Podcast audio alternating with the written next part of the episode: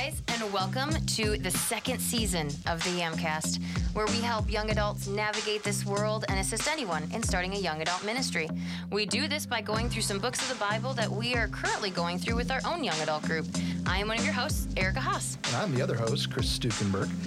We love to guide this age group through life and their faith. And this season, we're actually going to cover the book of Ruth. Mm-hmm. And we're super excited about it. So if you'd like to know more, check us out at Instagram at the Yamcast or Facebook at YamcastPod. Or you can email us at yamcastpod at gmail.com. If you like what you hear, please share with your friends because we all know that sharing is caring. Subscribe, rate, and review on any of the podcast platforms. Well, welcome back, Chris. Hi, Erica. How are we doing? Oh, so good. How's the new house? Uh, don't know yet. Oh, okay. We had our first night staying in it last night, and I'm still not sure.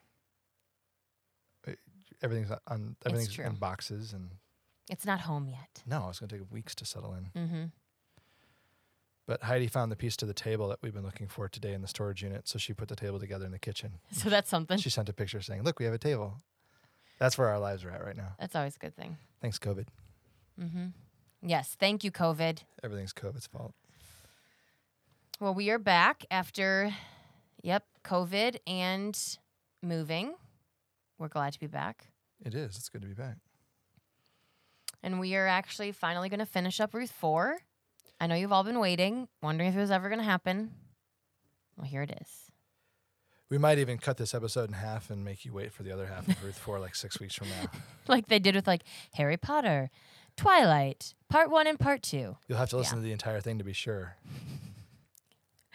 It's a way to get them in, Chris. Way to get them in. That's right. So we're gonna start out with um our shout out. We we talked about doing a whisper out. But it was awkward. That failed. But fun idea, Chris. Keep those coming. yeah, I, don't, You just never know when they're like when it's gonna be a gem. I feel like you're patronizing me here. No, but really though, you never know when it's gonna be a gem. A gem of an idea. so our shout out this week is to Mark DeWall. thanks, Mark DeWall. That's so helpful. You're the best. Um, so he responded on Facebook to our relationship podcast, and he had said he had quoted Chris and said, "Stop teaching a simple morality and start teaching gospel-centered relationship ideas." He said that's so so good. I'm finding more and more every day how much this is missing in the lives of high school and college kids who were raised in the church. Definitely a topic that has been shied away from and played safe for a long time. You guys nailed it. Thanks. I'm impressed by that. That, That makes me feel great. I made a really good comment there. I know. Good job. So that's our shout out for the week. Thank you, M- Mark. think we have a call to action. We do. so your first step in your call to action Call was to to sub- action. was to subscribe. Sorry, I cut you off there. That was good. Was to subscribe on whatever platform you use. Second call to action was to share, because sharing is caring. Sharing is caring. Or as you know, somebody said, "Love others as you love yourself." Whoa, love others as you love yourself. That's what it was. Step three are the R's, and I know I left you guys hanging, and you were wondering what those R's were. We had lots of different ideas thrown out, but it was rate and review. We would love that. Oh, Love that for you to rate and so review. much sense now. Mm-hmm. Rate is an R word, and so is review. That is also an R word. The R's. Oh, Erica, What about right and rap and ratchet? This is good. You're going back to school, James. everyone. James is in his senior year of high school, and he doesn't know how to spell these words. With that silent W gets you every time. Yep. Just like the silent Z in front of gullible. Gotcha. Bingo. Fell right into that hole. All right. So the, the R's are Rate and review. we want you to rate. And we have clearly been joking at the very end of the every episode when James says, everyone, you need to rate with a four and a half to five stars. We know that there is no four and a half. True. I've gotten a little feedback from people. really? That's great. Uh, we are aware that five stars and four stars are the only two options you can give. What we're subtly implying there is we would just like five star reviews. Mm-hmm. It's a very subtle way of keeping you giving us five star reviews Yes. Because we're trying to pay for our lives with this podcast. it's going well. so far, we have made zero dollars. That's okay. I'm just I've- kidding. It, this has It's nothing. priceless. This has nothing to do with us making money. Just to be really clear. Yeah. But if you're a sponsor and you want to sponsor this podcast, go for it. Uh, so, you can email us at. Anyways, and we did give some relationship details in our. We we updated our show notes, so those are there. okay, perfect. People have a bunch of books. So if you were looking for stuff, I know that we said that. We just forgot to put those in the show notes the first time, but we have updated those and I checked iTunes a little bit ago. They are there. So if you are if you're listening to the episode and you're like, well, you guys said that and that wasn't there, go back and look. There's a ton of stuff there. But we have some other things to add too. So what are those? Yeah, so this might have been in there, but Relationship Goals Sermon Series by Mike Todd is really good. Also, Heart of Dating, they have a conference that you can. Um, the conference is technically over, but I believe you can still pay to get all of their online resources. And they have a podcast, so you can go check out those. And there's a good chance we're never gonna have a conference again in our entire lives. It's all going to be Every everything's getting canceled e conference all the way through. Because that's what that conference was. It was all through Zoom, actually. Oh, it was. It was a Mhm. Zoom conference. Mhm. And then you can click on the, the other videos to watch the different things. But Can you imagine how stupid that sounded 60 years ago? A We're going to have a Zoom Zoom conference. And now we all know exactly what that is. and we don't enjoy it. Thanks, COVID. yep, Screen fatigue. a little bit. All right, moving on. Yeah, Ruth 4. You know, we're excited to finish this off. Basic storyline. So we're going to do things a little different this time with our basic storyline. We're actually just going to read through it and d- talk about it as we go through. So it's not super long, so bear with us. And it's really good. it is action packed, Go for it. if you will. So, Ruth 4. Now Boaz had gone up to the gate and sat down there, and behold, the Redeemer of whom Boaz had spoken came by. So Boaz said, Turn aside, friend, sit down here. And he turned aside and sat down. And he took ten men of the elders of the city and said, Sit down here. So they sat down. All right, so I feel like that's a good stopping point. So Lots of people sitting down. he says, Come here, friend. The word there is really so and so. Really? Come here, so and so. Is he like pretending like he doesn't know his name? Uh, no, it's just, it's those play on name things Okay. like Mahlon and Chilion. Like you're not really that important. right, right. Like COVID and Black Plague from the first first Mm. episode or whatever we called them. oh, yeah. Sickly. sickly and frail or whatever. So they, lots of people are sitting down. Yep. So he obviously is going to have a conversation with him. But then what's interesting is he has men from the city, elders from the city, come and sit down as well. Why would he need that? So they're sitting down actually in the city gate, which is the place where all the business is done.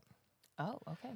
So if you were to walk into a town in uh, Israel today and you found the ruins, you'd have a wall around the city, and the city gate would be basically the doorway in and out, and that would be where everyone would hang out. That was kind of the I don't want to say tavern because they weren't just sitting there drinking, but that was where everybody hung out, and that was where all the major businesses things were done. So if someone from another village was going to try to make a deal with your mayor, they would find him at the city gate, and all the elders would be sitting there. They didn't have mayors, but they they would come. They would talk to the city main city elder, who would then talk to the other elders. They would make the decision, send you back to your city elders at your city gate, and go back and forth. Blah blah blah blah blah. So when he starts this thing off, and he says, "I want you to sit down right here," where they're sitting is at the city gate. It's a major business decision, and if the if something's going to be done here, it, it's official.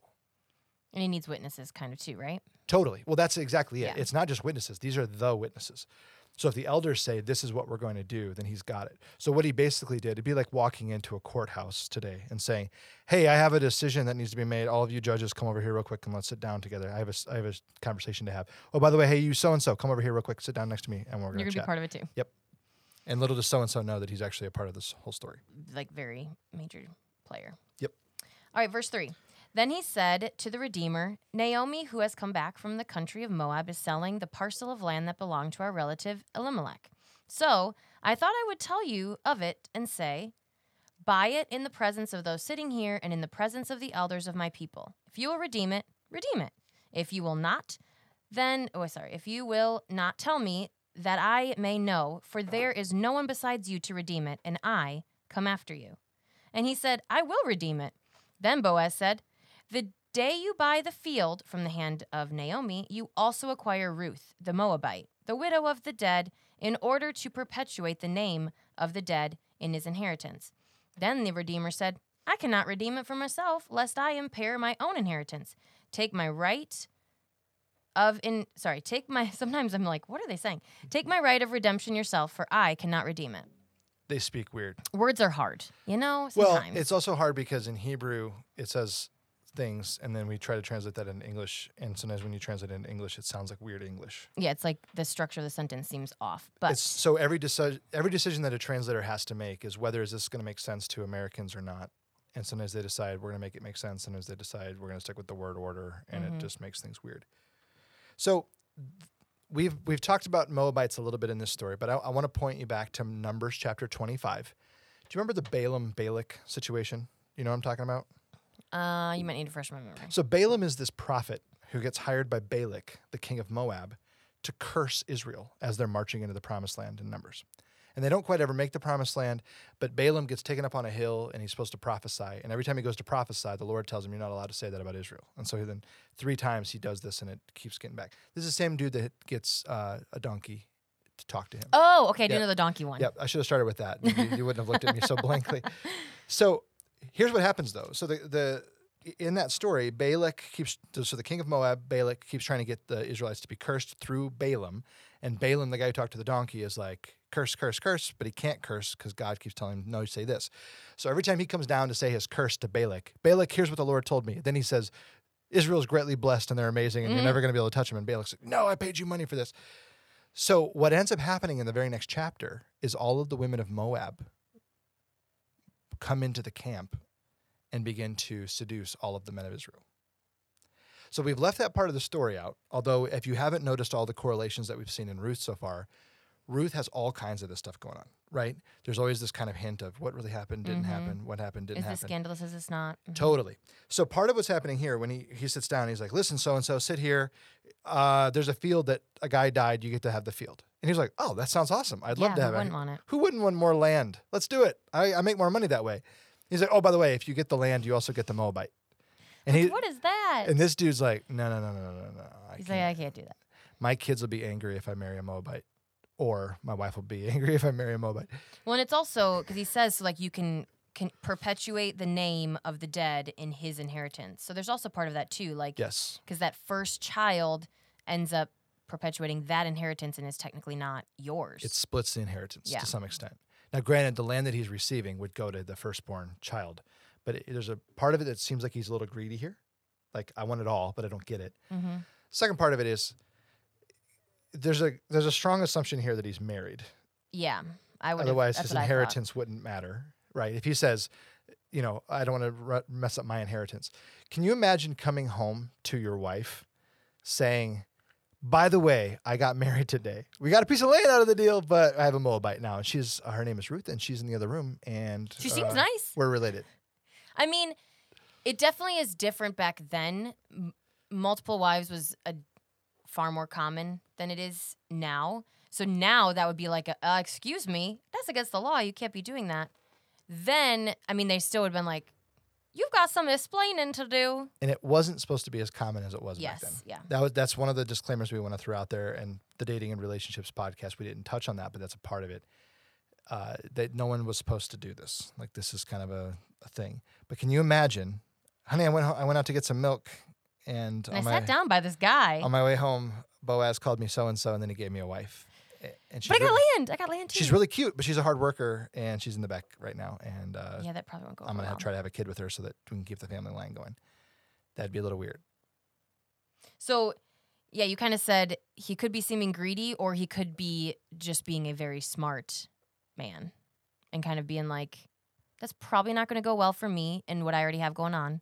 Oh, it's not. So- There's no way it's going to go well for him. Yeah. So I'm to, I'm going to pass.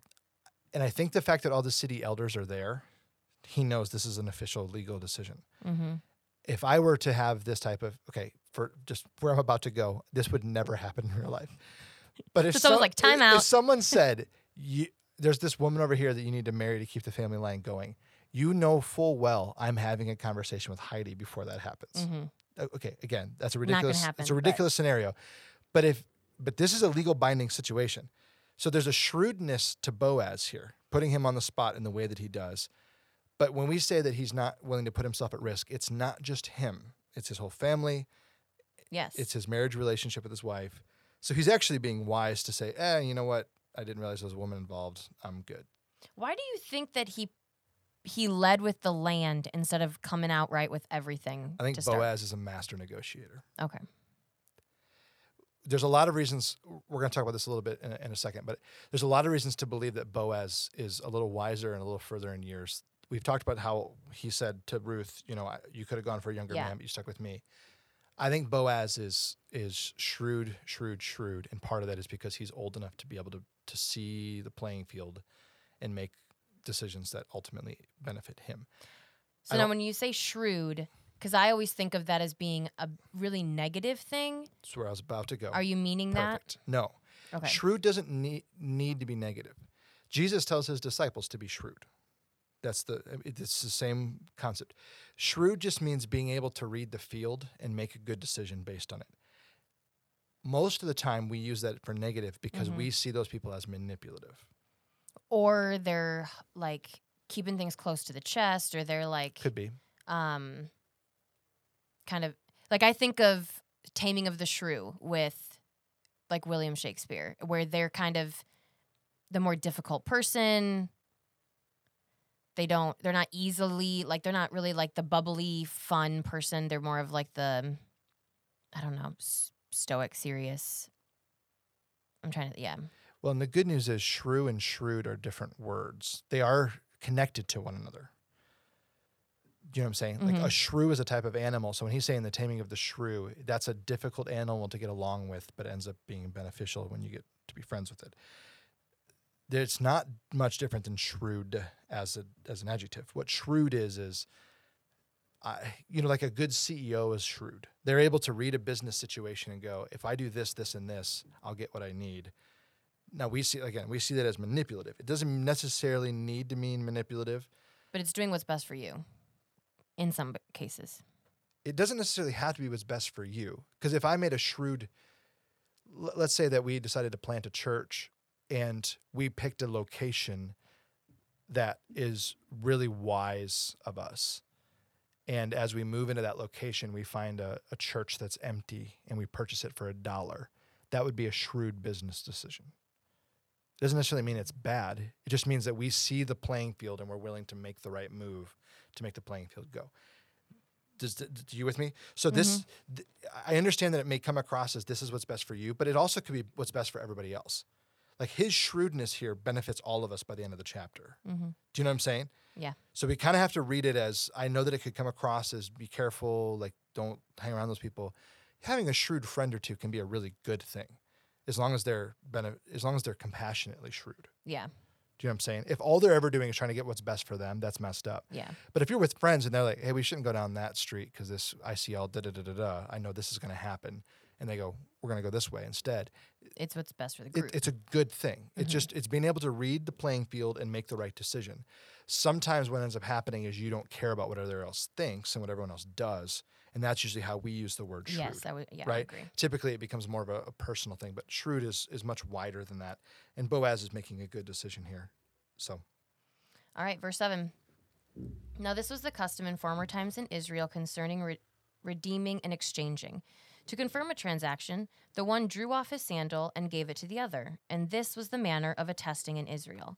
So when the Redeemer said to Boaz, Buy it for yourself, he drew off his sandal. Then Boaz said to the elders and all the people, You are witnessing this day that I have bought from the hand of Naomi all that belonged to Elimelech, and all that belonged to Chilion and Mahlon.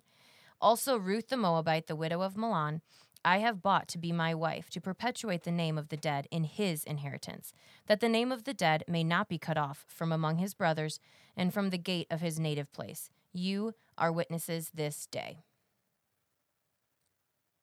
Stop there. that's just like how we do deals today. Give me that Do you sandal. remember? I mean, when you signed a contract to join the Yamcast, We exchanged sandals. that lifetime contract that you had to sign with abs- with zero payment. Remember that? Yep. Yeah. So we then each took off a sandal and we passed it to one another and we yelled to all the elders of the land, "Hey, did you see We're this? doing this. Yeah, the Yamcast is Same about to be launched." when I, you know, sign my teaching contracts. When Aaron we do the got on his thing? knee to propose, and he had, didn't. It was hel- in a shoe. He didn't hold out a ring first. He actually took a shoe off, gave it to you. You you gave imagine? him your sandal, and then he gave you the ring and said, "Do you marry me?" All right, this works now. And you said it's legit because we should exchange sandals. And then I screamed out the window to everybody wondering. I love this man. Yep. No, that's not how it goes today at all. And while it may seem weird, uh, shoes, feet, sign of trust. You're willing to step into the world with somebody. It's it's it's walking a mile in their shoes, so to speak. Not the same concept because that's a later Roman idea, but a shoe as a as a value. So like, do they legit exchange them? Yes, So now he's walking with the other guy's shoe. he'll get the other one back. Oh, okay. I was just I'm just curious. Once the elders make the decision, they swap back and they're Okay. good to go. because actually that'd be that'd be actually kind of awesome. So and so has size 14s, and You're like, oh Boaz man. like, man, I got to clump all the way home. This is stupid. Why do you have such big feet? Ah. So and so's like, you're so small, barely fits in my big toe. He's like, why am I scraping my feet on the ground? That- that's legit. Oh, that's Also, great. not at all how it happened. no.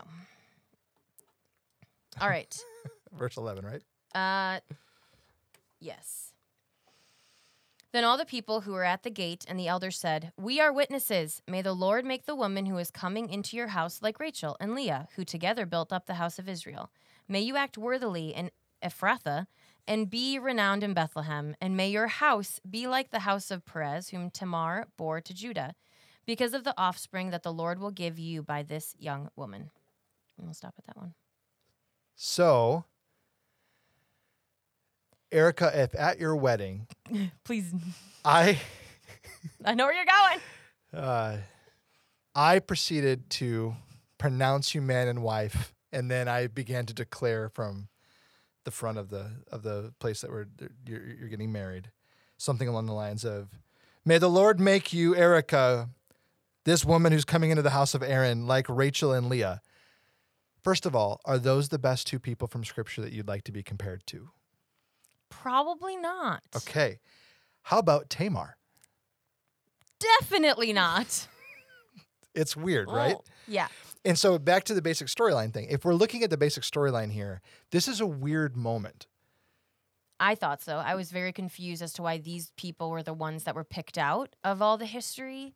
I mean, there's things because I was like, oh, you could be mm. talking about Rachel and Leah because of They're the mothers of Israel. they well, and they have a lot of children. So maybe it's just, Sure. you know, like so that your womb can have lots of children. I don't know. Fertility. That's what I like wrote down. I was like, it's for fertility. But then with Perez and Tamar and Judah, I was like, now I'm confused. Hold on. Are you writing them in like a journal or what? Like you said, you wrote it down. I want to. Well, I wrote it in our notes. Where's this? Oh, in, the, That's in our yeah, notes. that's yeah. I no, I wasn't like I just imagine you flipping through your Bible years from now, and it says for fertility, and you're Pray like, "What are we talking about?" Yes, part of it is may you have children like these people had children, but specifically, these tribes wouldn't exist without those people. very true. You know what I'm saying? Mhm. So Rachel and Leah are both married to Jacob. Uh, very combative relationships between the, the the multitude of them. Multiple children, twelve boys. Who knows how many girls? We know of at least one in the story, but we who knows how many times they have kids. hmm So it's a huge family. That's part of it. It might have something to do with fertility. More has to do with may, Israel prospered under these two, even though it wasn't under the best circumstances. Tamar, that would have been the end of Judah's line. The tribe of Judah would Oh, have yeah, never yeah. existed if Tamar hadn't done what she did. So they're saying, may you have the same shrewdness as Tamar, who's willing to kind of Mm. Do do, what needs gotta do. get done to get things right, which what Ruth has done so far in the story. And you know, these two other women are the the mothers of the of the people of Israel, which is kind of a big deal. Yeah, I did a little research because obviously I was like, I don't really know these things, and just found some interesting things. I don't know if it's true or not, but I mean, they are in Bethlehem, correct? Right. Yes. So it is. I saw something that said also that Perez was possibly like the founding person of the Bethlehemites. Yes. So I thought I also wondered if that was why they talked about him is like because I mean you talked about the founding ones of like Israel and now we have like the founding of their Totally. their city town. The the forefathers or the you could almost say them as the elders of the land, of the people, you know. Mm-hmm. There's a part of that that's true. Perez is pretty minor. Oh, is that how you say it? Perez. well, I've been saying Perez. you could say Perez. That's Okay. that's how we would say it today. Most Hebrew words, and this is a nerd moment no one cares about. Most Hebrew words, the sec- the second syllable is the one that's emphasized. Okay. So Whereas ours, it's the first. Yeah. typically it's the first. So we say Rachel, whereas it would probably be Rachel. Okay. You know what I'm saying? I mean, you say that's a nerd moment, but all I can imagine anybody who reads their Bible is like, I want to say these words right because I look like an idiot if I don't. Yeah. So And so typically it's the last syllable. Sometimes it's the second or third syllable, but it's very rarely, if ever, the first, The first. syllable. So you know how when somebody speaks another language and they come to our, you know, they're talking to you and it's hard for you to pick up. Most of why it's hard for you to pick up what they're saying has nothing to do with whether they're using the correct words. It has more to do with the fact that they put emphasis on different syllables. Mhm. love that. Yes. So when they do that, you are le- looking at them and going, "I think I know what you're saying, but I to- can't understand." It's taking me a bit. Part of the reason is because they're they emphasize different syllables based on their language and how their language works. So if you talk to a Hebrew who's speaking English, you're going to be like, "Dude, you're putting all the emphasis in the wrong places." It- no, they would see it as I'm putting the emphasis in the right place. Just Based like when you go there language, and you slaughter Hebrew in front of them, any of us, Yes. right? You know, when you hear someone say like your French is really bad, and you're like, "Why do you say that?" Uh, usually, it's because we are putting Mm-hmm. the emphasis in the wrong syllable. Mm-hmm. And I know, I know that's a joke. It's kind of, it's a syllable. Yeah, why- I know. why- It's yeah, I, that's why know. it's I got you. Right. I mean, there's also some. I also read some connection between. You already kind of alluded to it with Tamar and Ruth. That, um, or wanting Tamar to kind of have that shrewdness, or tar- well, sorry, wanting Ruth to have the shrewdness of Tamar, and they both are Moabites, right? That's what I had read. I could be wrong. It's very possible. I don't remember. Let me, while you're saying that, keep going. I'm going to Okay. look up Where she's from. She is definitely not Israelite. Yes, but I I'm not that- sure yeah. if she's a Moabite. Keep going. So that they both would, if they are, be Moabites, and that they both almost had to be shrewd to be able to do what they needed to do. So, like Tamar seducing her father in law, um, Ruth. I mean, we kind of talked about this with Ruth 3 that she didn't really seduce him, but she needed to do something. So, she had to kind of take matters into her own hands um, by uncovering Boaz's feet. So, they both kind of did things kind of mirroring each other. Um, yeah. She's definitely a Canaanite. Her and Judah's wife was also a Canaanite, which is again you're not supposed to do that. Like they weren't Mhm. they weren't supposed to do this. So she he made multiple mistakes, but we just don't have Moab's not involved. So we Okay. don't know that she's a Moabite. It's not that she wasn't, but there's no guarantee that she was a Moabite. Anyway, keep going. I mean, Yeah. that's always, yeah. So just that they, yeah, that they kind of Totally. mirror each other and some of the things that they had to do to to make, and I mean that kind of goes into the genealogy that we'll talk about later. Like without those things, yeah, that perpetuates the genealogy. Otherwise, things would be different. And we'll jump into that just a little bit more on the deeper dive in a minute too. So, Mhm. alrighty. Verse 13. Want me to pick it up? Sure. Are you, are you doing the heavy lifting? You can do it. So Boaz, that's how you was. No, I'm just kidding. Boaz took Ruth, and she became his wife. And he went into her, and the Lord gave her conception, and she bore a son. And the woman, the women said to Naomi, "Blessed be the Lord, who has not left you this day without a redeemer, and may His name be renowned in Israel. He shall be to you a restorer of life and a nourisher of your old age. For your daughter-in-law, who loves you, who is more to you than seven sons, has given birth to him." And Naomi took the child and laid him on her lap and became his nurse. And the women of the neighborhood gave him a name, saying, A son has been born to Naomi. And they named him Obed. And his father, he was the father of Jesse, the father of David. You want me to keep going? Sure, why not? All the way Just- Yeah, just right, right. Now these are the generations of Perez. Perez fathered Hezron. Hezron fathered Ram. Ram fathered Amminadab. Amminadab fathered Nahshon. Nahshon fathered Salmon. Salmon follow, fathered Boaz. Boaz fathered Obed. Obed fathered Jesse. Jesse fathered David or Dawood. Which is really cool to see that that line going down. There's a genealogy. Mm-hmm. And you see the follow there. Perez, this child that probably wasn't supposed to be born, but was born due to even weird results, Mhm. right, with Ta- Tamar, has a son who has another son who has another son who has another son, and then eventually that gets to Boaz. Here's Boaz, for whatever reason, has no heirs at this point. He then has a child with Ruth, and that child becomes the grandfather of the greatest king in Israel history. David. Pretty cool. Mm-hmm. So the the basic storyline of Ruth is this. God loves people. It doesn't necessarily matter if they're Israelite or not. He has chosen the Israelites to be a part of his story, but he wants the Israelites to draw others into it. And sometimes, even though they're stepping outside of what they should be doing, and I'm putting that in quotes, God is still going to use the storyline and go the direction he wants it to go to redeem his people and to do something amazing through them so that they might bless the whole world.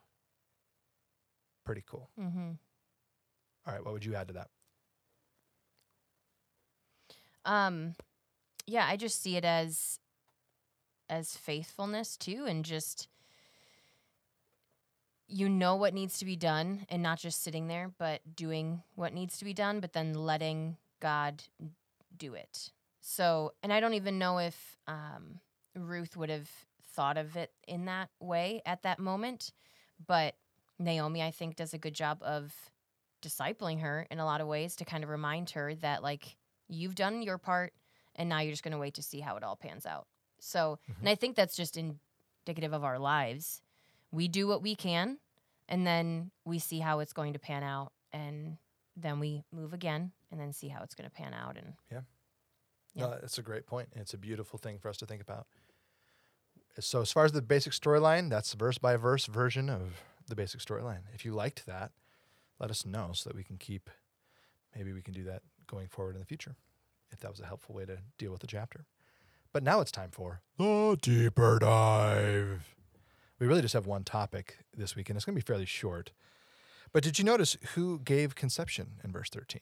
Yeah, the Lord did. It's a little weird. There's not many places in scripture where it's talked about this way. Typically, it says this person went into this woman and then she conceived. Mm-hmm. Almost, almost without a doubt, throughout scripture, you see that. However, in verse 13, it says, So Boaz took Ruth and he became, she became his wife. He went into her, and the Lord gave her conception, and she bore a son. There are a number of significant supernatural births that occur throughout the Bible. Please understand, I'm not saying here that this is akin to the, some of the stories I'm going to tell you in just a second. However, there is some type of correlation that's happening. They they want you to see the Lord is the one who did this. The Lord is the one who brought this about. Now, as we were talking about this before the show started, you said, "Well, the Lord gives every woman conception." Absolutely. There's mm-hmm. there's no doubt if you follow Jesus, you believe that the Lord is the one who gave me this child. But for whatever reason, the scriptures don't always say it that way, right? So when Abram impregnates Hagar, there is no the Lord gave her a baby. It's just she conceived and mm-hmm. had a mm-hmm. baby. However, Sarai or Sarah, who can't have children, the Lord gives her conception. So there's a number of things in, in the you know in the scholarship that talks about was she barren? Was she unable to have children and the Lord pushed through and allowed her to mm. have a child? That's a beautiful thing to think about. And it links her then to a number of characters in the scriptures who don't just have kids naturally. Think of Hannah and Samuel in the beginning of that. Mm-hmm. Think of, uh, well, Mary didn't have relationships with a man at that point, so there's no reason why she would be able yeah. to have a baby. However, the word is similarly used in Matthew to describe what's happening with her that Mary has a child by the Lord's ability. The Lord gives her a child uh, supernaturally just as the Lord may be giving Ruth a child supernaturally, just as the Lord gave Sarai mm-hmm. a child supernaturally.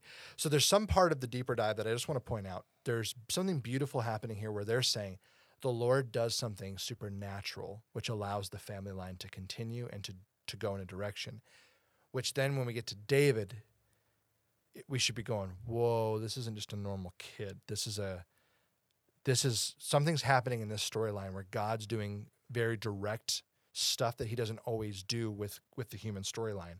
And as God is making these direct moments happen, we should be thinking, "Whoa, there's something else going on here."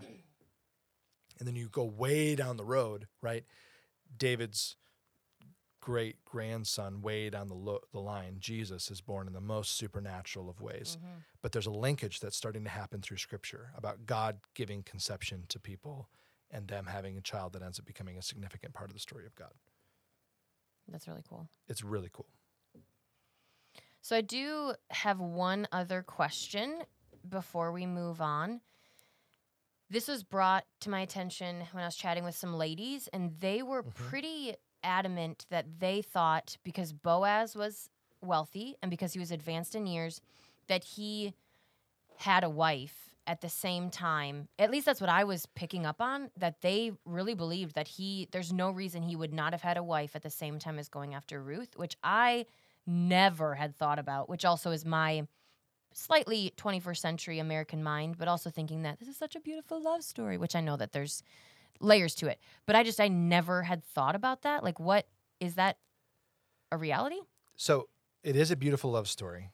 There's nothing to take away from the fact that it's a beautiful love story. The reason why it's here is to show us, even though the culture didn't necessarily look at love as the key element of what made a relationship. Remember, we talked about arranged marriages in the mm-hmm. dating and relationships episode.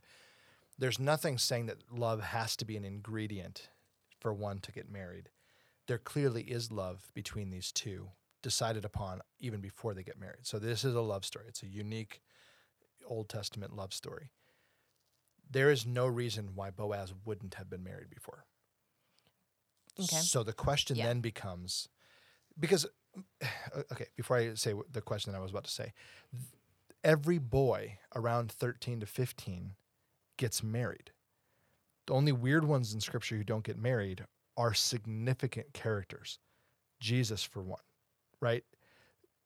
But that's why most people think Paul was probably married and deserted by his wife. That's that's what some people think the, the when he prays three times to take this away from me, they're thinking that might actually have something to do with his grief over this woman that left him. And so when Paul says things in Corinthians like I wish everyone was as I am without a wife, he's not saying I wish no one had a wife. He's saying I have been freed up because she left me. All I have is the Lord now, and so I'm running after the Lord. That's something. With Boaz, as a 13 to 15 year old, there's no reason why this man wouldn't have gotten married. He has a field, he has access to stuff. So the question is, does did his wife die? Did his wife leave him? Or is he currently married at this time and he's married to someone who's barren? We have no answers to any of those things, and that's not a part of the story. Mm-hmm. But it is something that we should consider. Because, yeah, I had read a few things, and a lot of them said it's definitely possible, but that we maybe shouldn't, like, we don't, it's not mentioned, so we shouldn't just assume either way in some regards. We should, mean- ne- yeah, we should never assume anything. We should let, Mhm. let Scripture speak for itself. So if the D, so uh, that's a great principle that we should talk about. If we were going to use a big fancy word, it's a hermeneutic Mm. principle, Mhm. meaning you know the study of the words. There, we never read into the Bible, so we should be careful not to read into it. So those three scenarios I gave you, those are the three most logical scenarios. But he may never have been married at all. It might have been a unique situation where he didn't get married for whatever reason. You know, maybe Boaz uh, is really ugly. You know He saying? might be. Maybe Boaz has no arms. I'm just making up random things. I'm like, uh, it's possible that Boaz, uh, you know, has a wooden leg. I love these possibilities. It's possible that Boaz's eyeballs pop out every once in a while. I don't know. We don't. uh, it's possible that Boaz's nose is so large that he has to like Nobody hold it. get He has to hold it as he walks around town, Stop that. uh, like Squidward or something. So oh, it's too funny. the the truth is, we have no idea, and so for us to read into the story is a problem. Mm-hmm. But it's good to ask questions like that. But we can't if we can't answer it, then it's just a question that should hang over here and inform us as we're reading the story going, man, I wonder what that means. But it doesn't mean that we can ever answer it because the Bible doesn't give it to us. And the Bible is intentional about what is given to us and what isn't. Very true. So if we're trying to read into something that we can't possibly know, we should be careful with that. But if we're reading into something that the scriptures tell us, then we just need to study harder and dig more. But I guarantee you there's nothing telling us what happened with Boaz Yeah. and whether he was married before or not. Because, yeah, these women were pretty adamant that he had to have been married. And they basically were like, yeah, Bo, like this is always shown as such a love story, but if he's married, then it can't be this like beautiful love story. And I, and I'm like, but then if it, if it's not supposed to kind of be that, then why is it painted in that type of a picture? You know what I mean?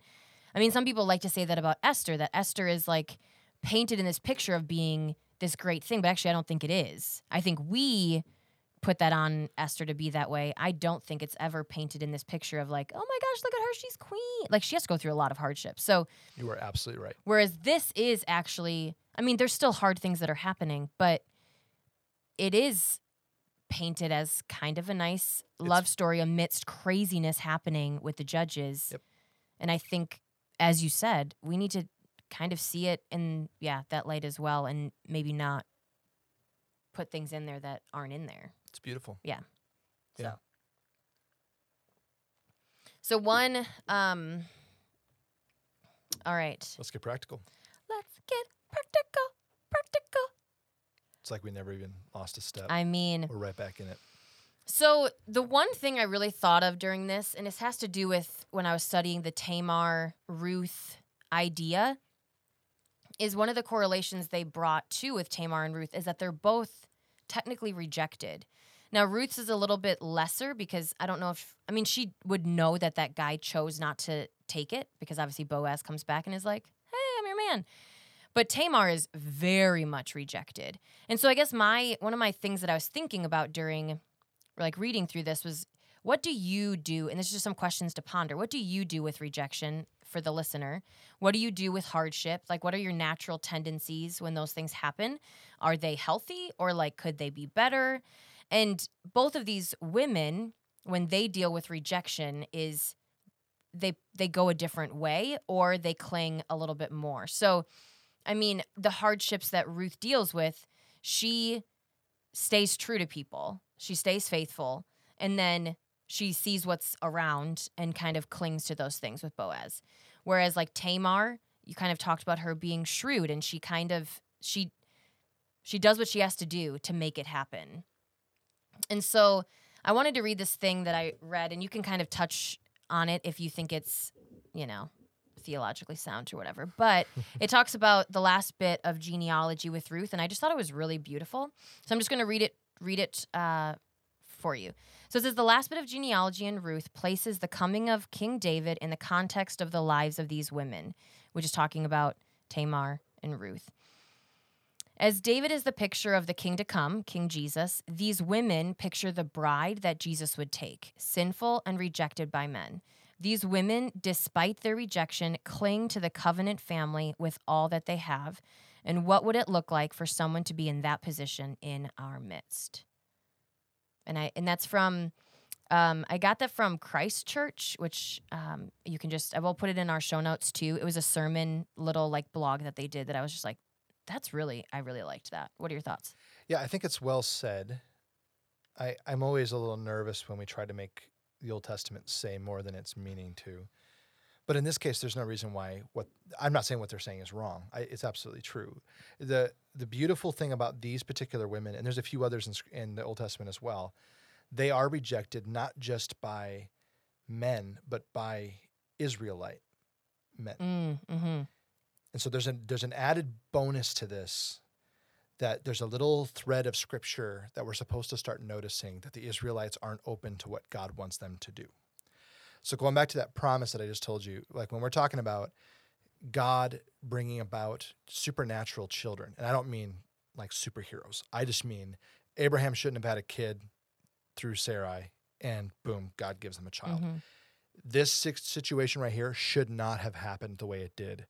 And God supernaturally provides a child to Ruth, and everyone's celebrating it as they should. But what what we also should be noticing is the Israelites aren't exactly stepping up to the plate. What was God's promise through Abram? You are going to be a blessing to all nations. And the Israelites are choosing not to be a blessing to all nations. Jonah is the ultimate example of that. Mm-hmm. Jesus, the number of times Jesus loves non Jewish people, even as he says things like, I came here for the Jews, I didn't come here for you. Whether you're talking about the Syrophoenician woman, whether you're talking about the Samaritan woman, whether you're talking, like, run through the list of all the Gentiles, these people that are not Israelite in nature, allergies, It's all right. all these people who are not Israelite in nature, the Gentiles should be loved and shown God's mercy by the Israelites, and the Israelites don't do it. So what the picture of Ruth actually is is I would totally agree with what they're saying. I would even take it a step further. They're not just rejected by men; they're actually rejected by God's family. And another person in God's family picks up the mantle and says, "This is what we're going to do." That's what we're supposed to be doing. We're supposed to be looking around the world going, I love the whole world. Even if they don't agree with me, I'm going to love them. I'm going to run with them. I'm going to figure out how to show them Christ. Instead, we just kind of hide away. And part of that's because of rejection. Part of that's because of hardship. We go, well, the world hates me, so why would I be nice to them? Since when is that your job? Like to hold a mm-hmm. grudge. So, so I would totally say, that. and it, to be practical with that, our natural tendency, yeah, is to hide away or to shy away or whatever. God's got a bigger plan for us. Yeah, I just love that he was saying, like, despite these women's rejection, who they are foreigners and they cling to the covenant family, they cling to being Israelite, and yeah, they end up, the Israelites technically reject them, but then there's, yeah, usually one that will welcome them in or whatever it is, and And even though they're, we're supposed they're to be that. and even though they're rejected, they become the lifeline that keeps the family going the way it's supposed to go.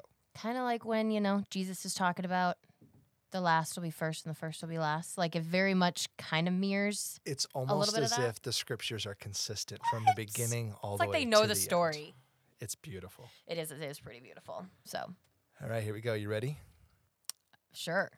Go into the city gates and we're gonna change a sandal. Right? Sure. That's the way to get married if you're in Ruth. It is. I like it. I have to, add a, lot of, I have to add a lot of syllables to that song, though. hmm It's not nearly as smooth as it should be. But that's the Enneagram song for Yeah. this episode. I, I picked up on that. That was Oh. good. I like that. Good. So, obviously, we don't have. I mean, I could have talked about the man, the so and so, um, but I wanted to kind of just talk a little bit about the benefit of knowing yourself before you're getting into a marriage and or even just into a relationship in general. Not that not that you need to completely know yourself because you will not before you get into a relationship because being in a relationship brings out a lot of different things that you didn't even realize Yes. right? And I always hated when people would say to me, "Oh, well once this happens, like then you'll get once once you're okay with being by yourself, God is totally going to bring somebody. Super helpful. Once you know yourself really well or once you all of these things and I'm like, mm-hmm. but that person when they were 21, they were not okay with themselves and they got wh- whatever it might be. And so I was always hated those things. That it's not that you, there's a, a point where it's like I know myself so well, so now God's going to bring. That's not really what it is. But if you are in a place where you're kind of waiting for a relationship, then really get to know you. Like spend this time wisely of getting to know yourself. So, Well- you, I mean, yeah, there's things you can't really prepare for, but there are things that you you can understand. And I I really found actually the Enneagram to be super helpful in that, just knowing how I tick and what things can be changed and knowing how Aaron ticks and what things can be changed that helps our communication and yeah, just I th- oh, think overall it just helps us to be better people for ourselves and for each other and for everyone else around us. So whatever that looks like for you, get to know yourself. Well, and let's be very careful. Those of us who love to dish out advice to people. Yeah. If you're trying to dish out advice to other people and tell them this person did this and so that's what you should be doing too, It's the worst. can you stop doing that? Just because there's no guarantee that anything's correlative. And second of all, each person's story is slightly different than the other person's. So I find just as much beauty in a story where a 17 year old gets a 16 year old knocked up and they decide to hang around and they're still married at this point. You know, I have I have one story in my in my periphery, not not they're not so close friends to mine, but they're friends of friends, who were caught. He actually served jail time because of that situation. The parents turned him in because they were like, "This is statutory," and da da da da da. Now they've got three kids, and they're still married, and they're they're doing great. Was it the perfect way to start the relationship? No. Absolutely. Is it something I'd recommend to anyone else? Heck no. But it's beautiful the way that they've responded to the to the adverse, adversity, and even though they started wrong, they're still they're they're running the right direction now, and they've found Christ, and all these beautiful things are happening. They didn't know Christ, or at least they didn't think they knew Christ well in the beginning, but that doesn't correlate to anyone else's story. So we need to be careful instead of saying, "Oh, once you know this, and you'll know yourself better."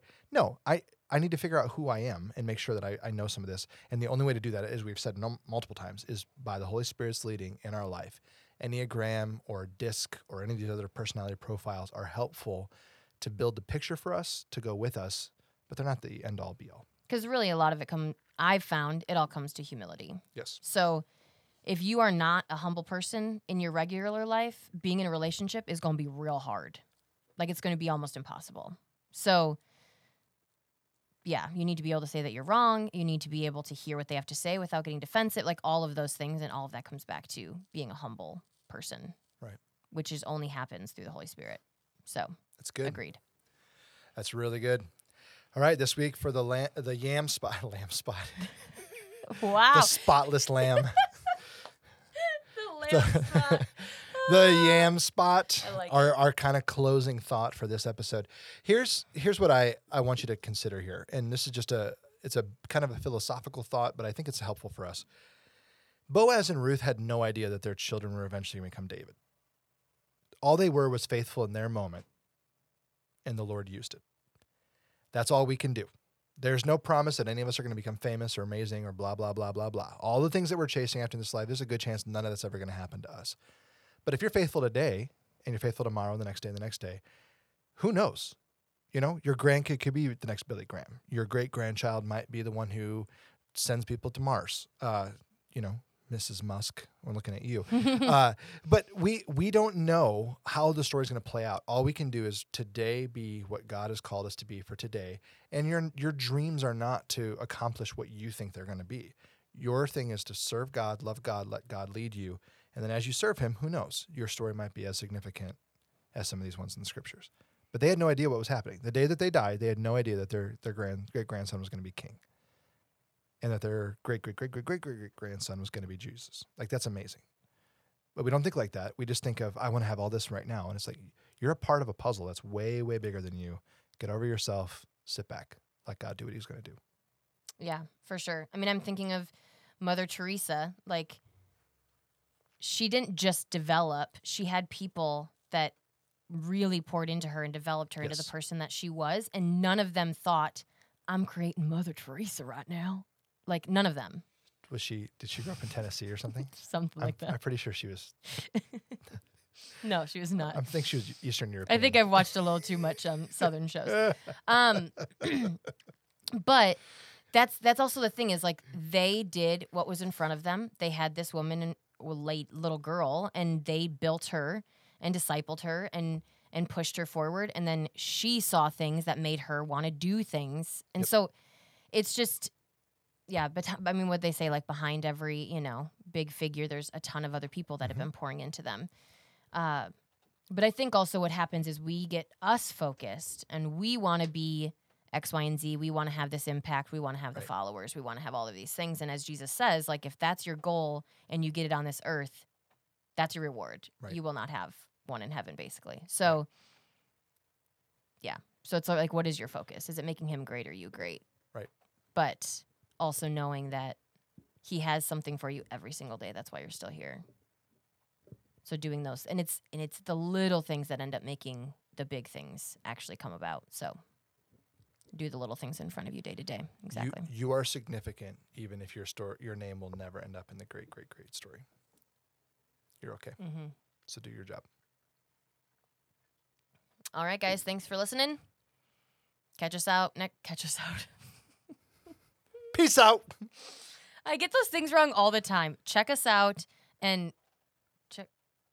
I'm, I mix two things up. I do that all the time. Because what I say, check, check us up. I don't even remember now. Anyways, Peace. You said peace us out. yeah, it's something pizza. like two different things that I always meld together. I get or- those things wrong all the time. Or pizza shout. or maybe you spliced it together. Yeah. So now we won't have a a shout out. We'll have a pizza shout. We'll have a splice out. Bu- Anyways, Bye, everybody. bye bye. Hey, thank you so much for listening to the Yamcast. You can check us out at yamcast.podbean.com or on any other podcasting apps like iTunes. We would love it if you'd leave us a review that is any number between four and a half and five stars. If you have any questions that you'd like us to answer here on the podcast, you can email us at yamcastpod at gmail.com. That is yamcastpod at gmail.com. If you would like more information about us, you can check us out at parkhillschurch.com or on the App Store with the Park Hills Church app. We are also on Instagram, so give us a follow at the Yamcast.